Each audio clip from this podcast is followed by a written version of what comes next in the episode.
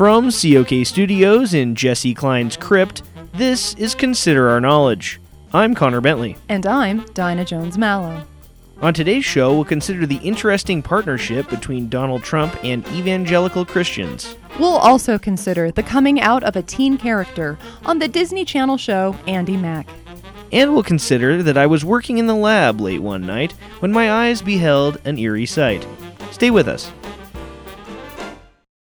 Support for Consider Our Knowledge comes from Zemed Radio Hour, the new podcast from actor and innovator Adrian Zemed. This week's episode is a conversation with the cast of Grease 2 about why that movie killed the career of everyone but Michelle Pfeiffer. And the Count Chocula Foundation, committed to helping vampires and other undead creatures cope with type 2 diabetes. Visit I want to test your blood. Sugar.org for more information. This is Consider Our Knowledge. I'm Connor Bentley. And I'm Dinah Jones Mallow. Even though Donald Trump did not seem to be an obvious choice for the Christian right last November, he did manage to gain the support of 81% of white evangelical voters. Trump's unlikely marriage with evangelicals seems to have only strengthened since the election, as seen at the Values Voter Summit earlier this month. Trump administration officials peppered the speaker list, and attendees praised the president as having been chosen by God to lead the country at this time. The Trump campaign was able to tap into resentment within the evangelical community that boiled over during former President Barack Obama's tenure. They have feared their religious freedom is under assault in the United States. Joining us to explain the somewhat puzzling partnership between Trump and evangelicals is Debbie May Summers from the Judgmental Christian Family Coalition. Glad to have you on COK. Thank you for having me. Debbie May, there are those who say certain actions by the president could be taken as antithetical to your faith, like some of his comments about women and race. What do you say to that? I think that's just a bunch of hooey. We are 100% behind the president. He was just fabulous at the Values Voter Summit because he understands our values and the voters. So that's good. What about the critics who say that Trump is only appealing to older white evangelicals and not to minorities or younger Christians? If they can't see the true path, then that's on them. I won't feel sorry when they're burning in eternal hellfire. I'll just be on my cloud, watching them struggle with their damnation. So you feel like the president really represents you? Absolutely.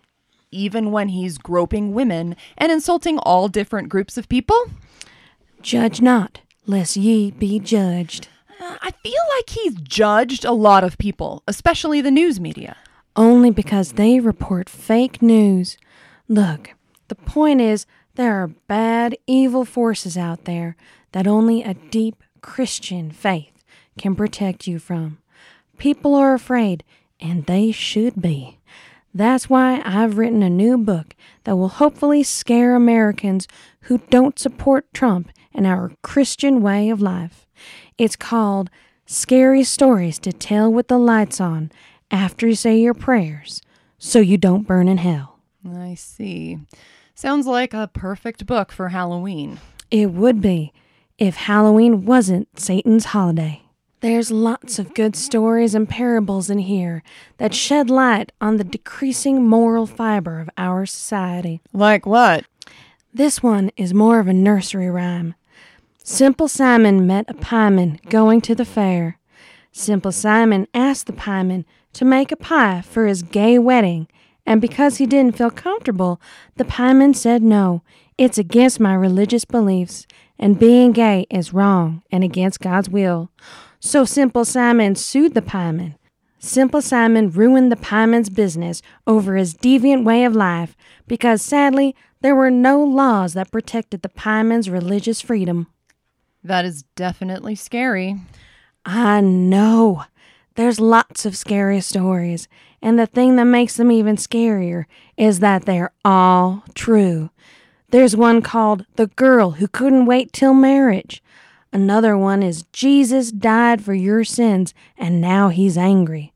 There's also touch yourself and burn.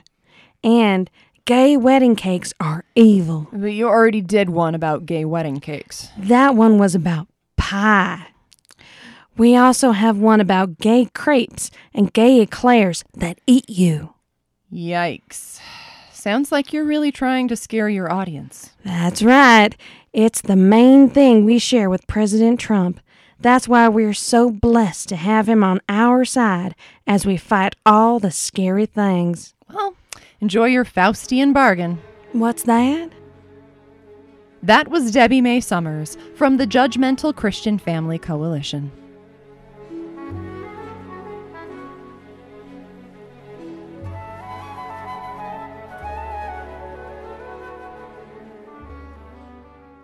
You're listening to Consider Our Knowledge. The Disney Channel's hit tween dramedy Andi Mack is making history because it's the first show on the channel that features a coming out story for a teen character. Here to discuss what this means for Disney and gay teens is LGBT correspondent Trevin Motley. Good to see you, Trevin. Hi, Connor. So, Trevin, the Disney Channel is handling more complex subjects than it used to with this plotline on Andi Mack. Yes and no. Well, what do you mean? Well, they definitely are with this show. I was very happy when I heard that the character, 13 year old Cyrus Goodman, came out as gay to his friend. It's too bad though, because he's got a crush on cool kid Jonah Beck, and sorry to say it, Jonah is way out of his league. It's just not even close, Connor. Well, that aside, this is a big step for Disney. That's what I was trying to say before. Disney is actually more LGBT friendly than you might think. They've actually been more progressive than other major studios. So, are you referring to LeFou being gay in the live action Beauty and the Beast movie? Oh, that's nothing. You can go way back and see lots of times that Disney was on the forefront of the gay rights movement. Just look at Ursula from The Little Mermaid, for God's sake. And you can't tell me that there's not something going on between Smee and Captain Hook and Peter Pan. There's all those hot mermaids and Indians around, and they're playing leapfrog with each other. Come on. Okay, but that's just an interpretation.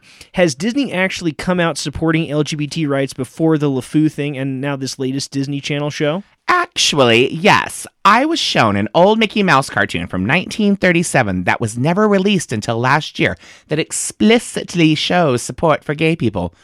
It was deemed too risque at the time, so it was never shown.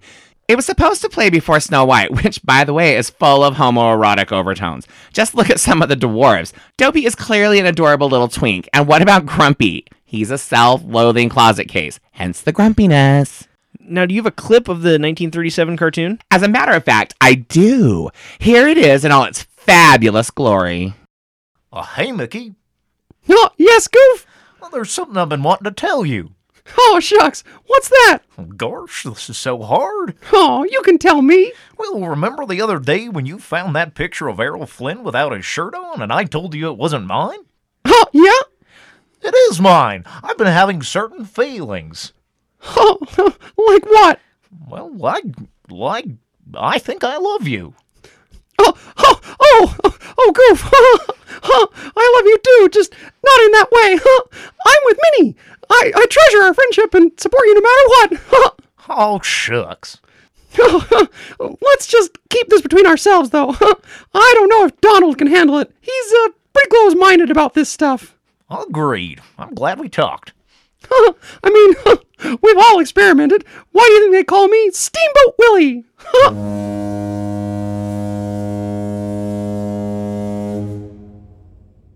Wow. Right?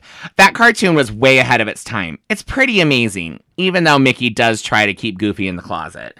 I guess Disney has had a pretty long tradition of being supportive of the gay community. And how? They definitely helped me come out. Oh, really? Um, have you seen Prince Eric? I'd give up my voice for a slice of that. Well, thanks for the report, Trevin. Thank you, Connor. That was LGBT correspondent Trevin Motley.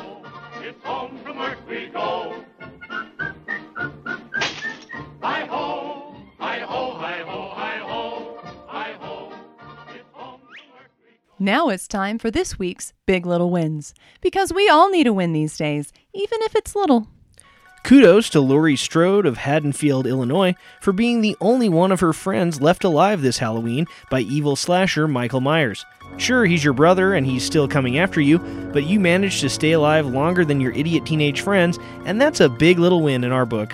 Congratulations also to Thackery Binx of Salem, who was finally reunited with his sister Emily thanks to a hot blonde girl, a little witch, and a virgin. It sucks that you had to spend hundreds of years as a cat after you were cursed by the Sanderson sisters, but that just makes the spooktacular Big Little Win even sweeter. If you or someone you know has a big little win, let us know by sharing it with us on Facebook or Twitter.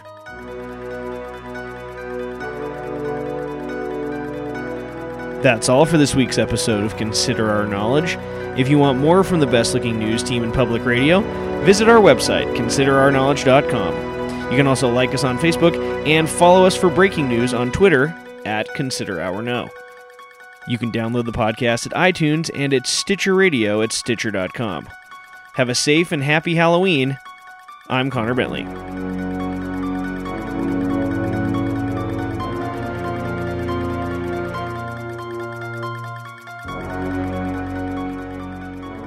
There's lots of good stories and parables in there. In here, not there. There's Here, they're here. Here. Here. Huh? It doesn't matter. What?